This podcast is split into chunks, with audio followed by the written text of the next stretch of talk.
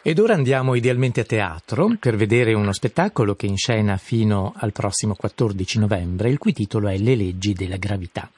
E ne parliamo con Gabriele Lavia, che è l'autore dell'adattamento, il testo infatti è tratto da un romanzo, ed è il regista, oltre che l'interprete dello spettacolo. Ecco con noi al telefono. Buongiorno e benvenuto.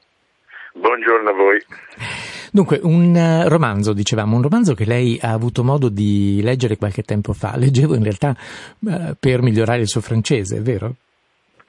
Ma eh, non esattamente così. eh, mi è capitato tra le mani questo romanzo di Jean Telet, il quale non è tradotto in italiano e gli ho dato una, una lettura e mm, e mi sembrava che potesse venirne fuori qualcosa per il teatro, così ci ho lavorato sopra, l'ho un pochettino mescolato ad altre cose, ho fatto un po' di pasticci e, ed è venuto fuori questa, um, questo spettacolo, questo adattamento che ho fatto. Mm-hmm. E, ci ho messo dentro un po' della nostra vita di teatranti, ma tutto dissimulato, non mm. ci si rende conto se il, il, questo commissario di polizia sia un commissario di polizia o è un attore che deve fare la parte del commissario di polizia mm-hmm. e, e si trova, come tutti gli attori, si trovano un pochettino prigionieri del loro personaggio. Certo. Io non ho visto ancora lo spettacolo, ma ho visto alcune foto di scena e ho visto un orologio che è mh, proprio al, al, centro della scena eh, che incombe in qualche modo, no? visto che l'elemento sì. tempo, ho, ho, letto un po' la trama del, appunto, di, questa, di questo eh, testo teatrale, eh, il tempo è un elemento fondamentale, no? del, perché un, tempo, un, delitto sta per eh, entrare in prescrizione. Avevo, sì, avevo tempo è il protagonista di questo, di, di questo lavoro, uh-huh. tanto che all'inizio dello spettacolo il mio personaggio che si trova in una situazione non ancora dentro la scenografia, ma in una situazione un po' astratta eh, in proscenio mm, cita quella bellissima frase di Borges il tempo è un fuoco che mi brucia, io sono quel fuoco, il tempo è un fiume che mi travolge, io sono quel fiume, il tempo è una tigre che mi divora, io sono quella tigre. Da questa um, inizio nasce questo adattamento che un po' slitta gira, mm, non è, eh, non me ne vorrà certamente Jean Telet, un uh, rigoroso fedelissimo adattamento, ma è un fedelissimo, fedeliss- un fedelissimo tradimento, eh, nel senso profondo del termine, eh? mm-hmm. tradimento, tradizione, trasferimento, sono tutti sinonimi. Sì. Lei sento dalla voce una persona avveduta, quindi queste cose le può capire. Certo, c'è anche un, un gioco, poi devo dire, di uh, parole anche nel, nei fallimenti nei quali appunto i due protagonisti, in qualche modo con i quali i due protagonisti devono fare i conti e il significato più ampio proprio del, della sua etimologia di fallimento e quindi della caduta, perché poi... Della caduta, anche il tradimento, insomma il tradimento legato al fallimento da fallere, da cui falsum, uh-huh. eh, il falso, eh, a differenza del verum, che vuol dire barriera, muro, per i romani era vero quello che il soldato romano con, facendo lo sgambetto, avendo la daga corta, riusciva a fare lo sgambetto al suo nemico e il, eh, il nemico che cadeva era il falso, mentre il verum, la verità, è difficile, non lo sa quasi nessuno, ma verità vuol dire l'essenza del vincitore mm-hmm. cioè l'essenza del muro, l'essenza mm-hmm. di colui il quale mette le barriere, ti comanda, dice tu puoi fare questo, tu puoi andare qui, tu puoi andare là. Mm-hmm. ovviamente eh, questo non vuol dire che dice allora io sono libero, non mi vaccino, io sono libero no, certo. di contagiare tutti quanti, non è esattamente la stessa cosa. Eh, certo, no. come, come, lei sa certamente la libertà è limitatezza. Sì. Questo, io sono libero di essere quello che sono. Ecco, mm. punto, fine, oltre non si può. Certo. Mi viene in mente, a proposito del titolo del romanzo e quindi dello spettacolo, mi aveva colpito la pluralità di leggi, cioè non è la legge di gravità, ma le leggi della gravità. Perché si parla al plurale di leggi? Perché la legge di gravità, quella no, la legge fisica, 9,81 metri al secondo, è una legge di gravità, però vi sono delle leggi, sono altre cadute altre cadute che sono dell'uomo dentro, eh, dentro quello che noi chiamiamo il giusto, dentro quello che noi chiamiamo l'ingiusto, dentro quello che noi chiamiamo una certa società chiama il bene, una società chiama il male. Ci sono tante cadute, in fondo anche l'angelo caduto eh, della cultura giudaico-cristiana è l'angelo caduto. Uh-huh. È una caduta anche quella che non ha niente a che vedere con la legge di gravità, è una caduta dentro il male dove si trova. Tutto sì. accade dentro l'uomo poi, ma io non lo so, non ho capito nulla. non so, ho 80 anni. Tra qualche anno ne saprò di più, come si diceva una volta. Speriamo tra molti in ogni caso, ma... Eh, molti sarà difficile, però... Ma la parola legge, leggi, eccetera, non può che farci pensare anche a, al discorso della giustizia. Anche questo è un tema che viene trattato no? in, sì, questo, in questo sì, testo, sì, perché c'è l'applicazione della giustizia, c'è il senso della giustizia. Come si comporta il suo personaggio di fronte a questo tema? Il personaggio paradossalmente non si compo- slitta fuori dalla legge della giustizia perché nella sua mente un po' così confusa, eh, eh, eh, una, una, mente confusa perché si trova in un momento particolare della vita, domani è il giorno di riposo e dopodomani va in pensione. Si capisce che fuori da quel luogo eh, che lui non ha mai amato, perché non voleva fare la, il poliziotto, lui voleva fare il ladro, era portato per fare il ladro sin da bambino voleva fare il ladro, aveva la vocazione al furto e ancora oggi ruba dei fiori, ruba dei fiori dai giardini pubblici comunali e, e si trova in quella condizione di capire che la giustizia, che c'è una legge non scritta che in questo caso, secondo la sua visione, ha più ragione. È vero, questa donna ha ucciso il marito, l'ha buttato dalla finestra, però nessuno se n'è accorto e in fondo la donna si è liberata di questa rovina per lei, per i figli, per la società, per tutti. Questo signore che tentava il suicidio, anche lui stesso sapeva di essere inadatto alla vita uh-huh. e tentava 5-6 volte l'anno il suicidio, non esattamente 10 accidenti, un record, dice lui. L'altro tema, dicevamo del, del, tempo prima, è anche che questo delitto sta per entrare in prescrizione, quindi in realtà sì.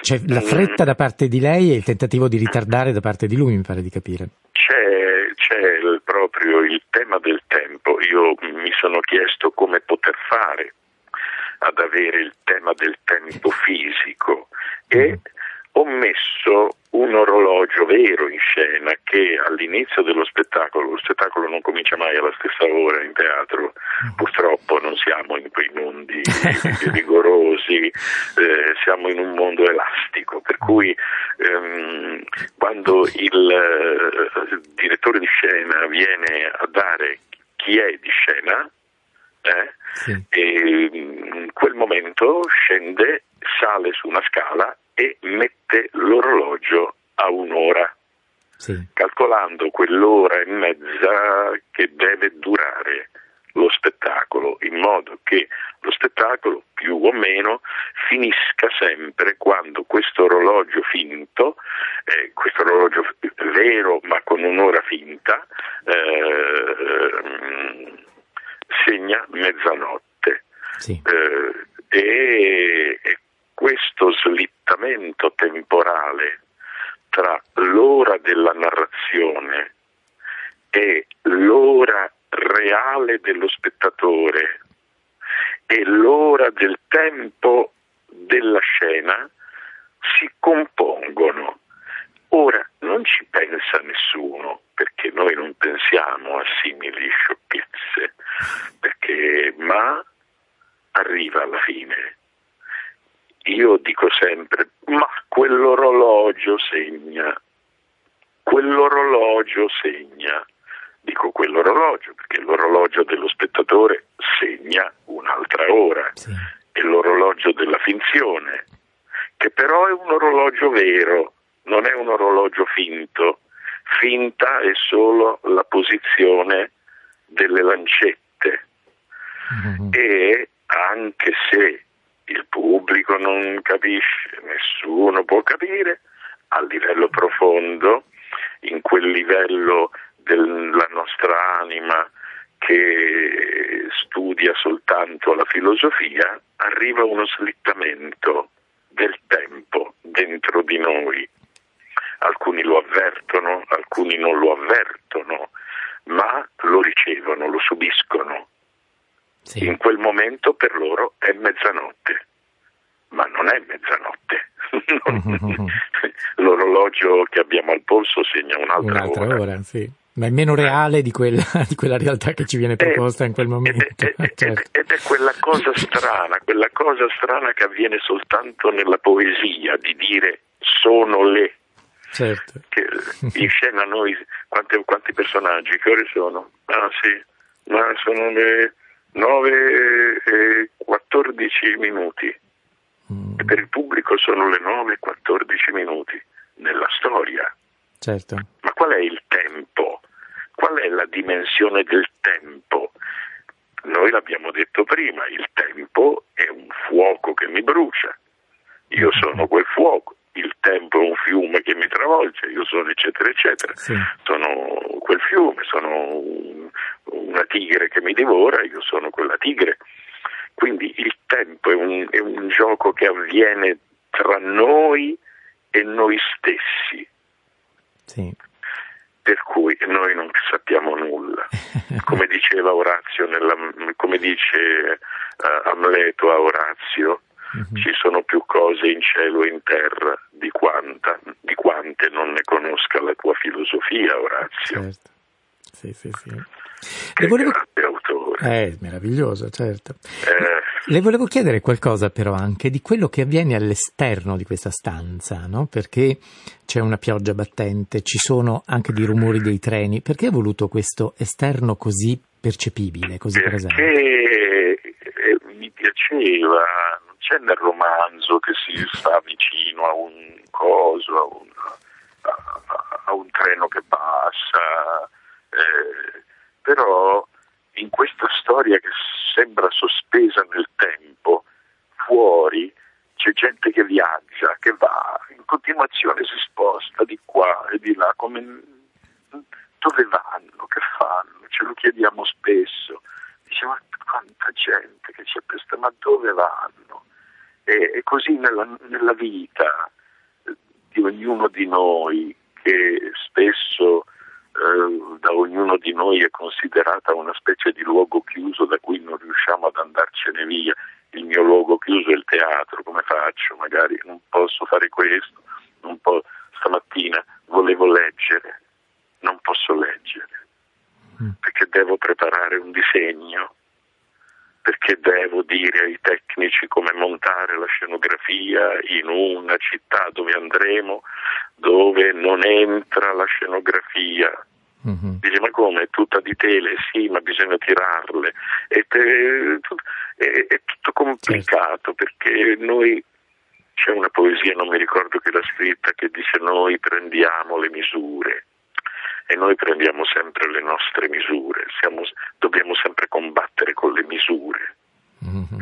Eh, la, la, hubris, l'arroganza è uscire fuori dalla misura, siamo condannati dentro delle misure che dobbiamo tenere. Eh, la libertà è rimanere dentro le misure, dentro i limiti. Sì. Bisogna dirglielo a questi che non si vogliono vaccinare, forse lei non, forse lei non si vuole vaccinare, ma no, ma è più prudente vaccinare. ma assolutamente, io, certo. io, io sono libero, io non posso, la mia libertà con 4B, no, no, non funziona così. Sì. La libertà... Ma anzi, proprio, proprio per questo... La libertà è rigore, Certo, certo. Eh, dico, proprio per questo è possibile adesso ritornare a teatro, no? proprio grazie al, al fatto che appunto... Eh, sì, speriamo che non ce lo fanno chiudere di nuovo. speriamo con questi, di Con questi che non so, mm, mamma mm. mia, dove leg- cosa leggono, credo i social, non lo so. È probabile. Io le volevo chiedere soltanto un'ultima cosa che lei, lei, prima ha citato ovviamente un grande autore, Shakespeare, ma le volevo chiedere, può essere un, appunto un, un, grande autore o può essere invece un, um, un regista, un attore con il quale ha lavorato? Volevo chiederle se lei ha un riferimento che considera un maestro in qualche modo nel, nella sua lunga carriera. Non so, uno in particolare no, ma io considero due maestri miei, che sono uh-huh. Orazio Costa e Giorgio Streller. Uh-huh. Questi sono stati i miei maestri. Orazio sì. aveva intuito qualcosa, qualcosa di molto importante, però poi secondo me aveva travisato qualcosa, aveva confuso il logos con la physis. E, mm, lo, lo, dico in greco perché se, se, no non si può dire, in italiano non c'è la parola. Mm. Eh, aveva confuso la parola col corpo. Mm. Il corpo non è la parola. E la parola non è il corpo, sono uniti ma non lo stesso. Mm eh, no, non il medesimo, sono lo stesso ma non il medesimo. Mm. È molto complesso questo. Uh, Streller certamente è stato il più grande regista dal dopoguerra a oggi e io devo, devo tutto a Streller e a, e a, e a Orazio Costa. Non, non, è rarissimo trovare degli attori che abbiano una coscienza, perché l'attore è più istintivo. Mm-hmm. È talmente difficile fare l'attore, è talmente difficile perché poi l'attore è tutto. Streller non, par- non diceva io, no, diceva noi registi, mm. no, lui diceva noi attori. Sì. Si considerava un attore che stava fuori, e che dava delle indicazioni da fuori, perché da dentro uno non capisce. Certo, certo. Eh, l'uomo non può vedere se stesso. Uh-huh. C'è bisogno di uno sguardo esterno. rispecchiarsi. Cioè, noi abbiamo sempre bisogno dell'altro, vuoi che l'altro sia un corpo, una voce, vuoi che sia una pagina scritta, vuoi che sia una proiezione. Abbiamo, l'uomo ha bisogno dell'altro sì. Noi siamo condannati, a, a, a, non possiamo fare a meno del, dell'altro. Certo, eh, certo. Come facciamo? È, è così, è, siamo fatti in questo modo. Sì. E il teatro, che probabilmente è la cosa più importante che l'uomo abbia inventato, dà la possibilità di vedersi rappresentati è solo nella rappresentazione che l'uomo si riconosce. Mm-hmm. Infatti il, teatro si fonda, secondo me, su tre miti che sono il mito dello specchio, il mito di Dioniso, il mito di Narciso, il mito di Perseo.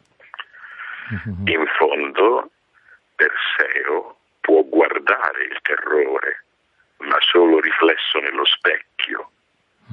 Quindi in una rappresentazione. Sì. E quindi ha la possibilità di tagliare la testa al terrore e di mettersela sulle spalle per tutta la vita. Viva!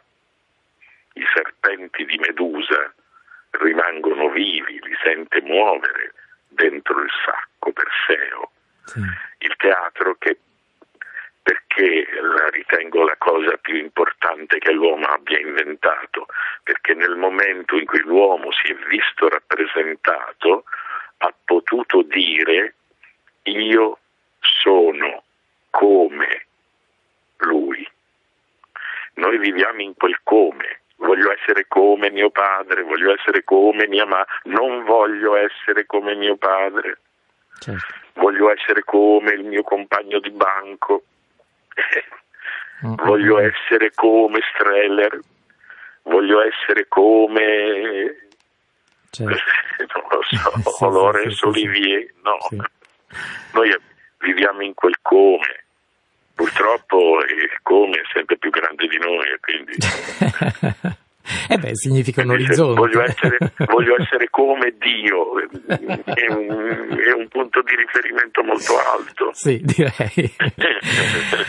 Bene, grazie allora, grazie di essere stato con noi. Grazie Beh, Gabriele Labia. Radio Vaticana a dire voglio essere come Dio il massimo. Perché, esatto. No, mi fanno presidente della radio allora. Arrivederci. Grazie, grazie di essere stato con noi. Arrivederci. Grazie, grazie a voi, tante cose. E ricordiamo allora che Gabriele Lavia è in scena con Federica Di Martino fino al prossimo 14 novembre al Teatro Quirino nello spettacolo Le leggi della gravità, tratto dal romanzo di Jean Telet.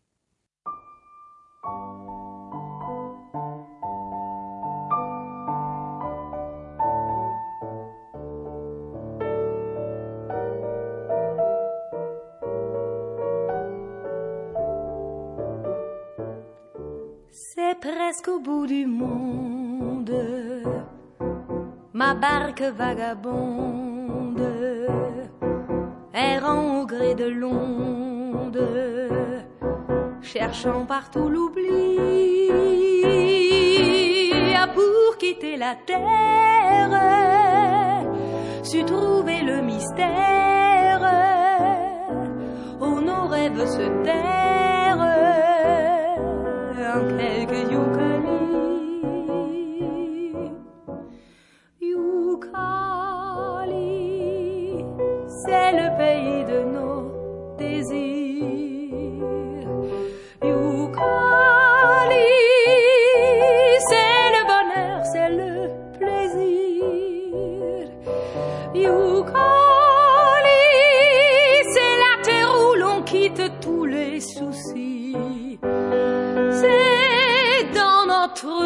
comme une éclaircie, l'étoile qu'on suit. C'est Yukali,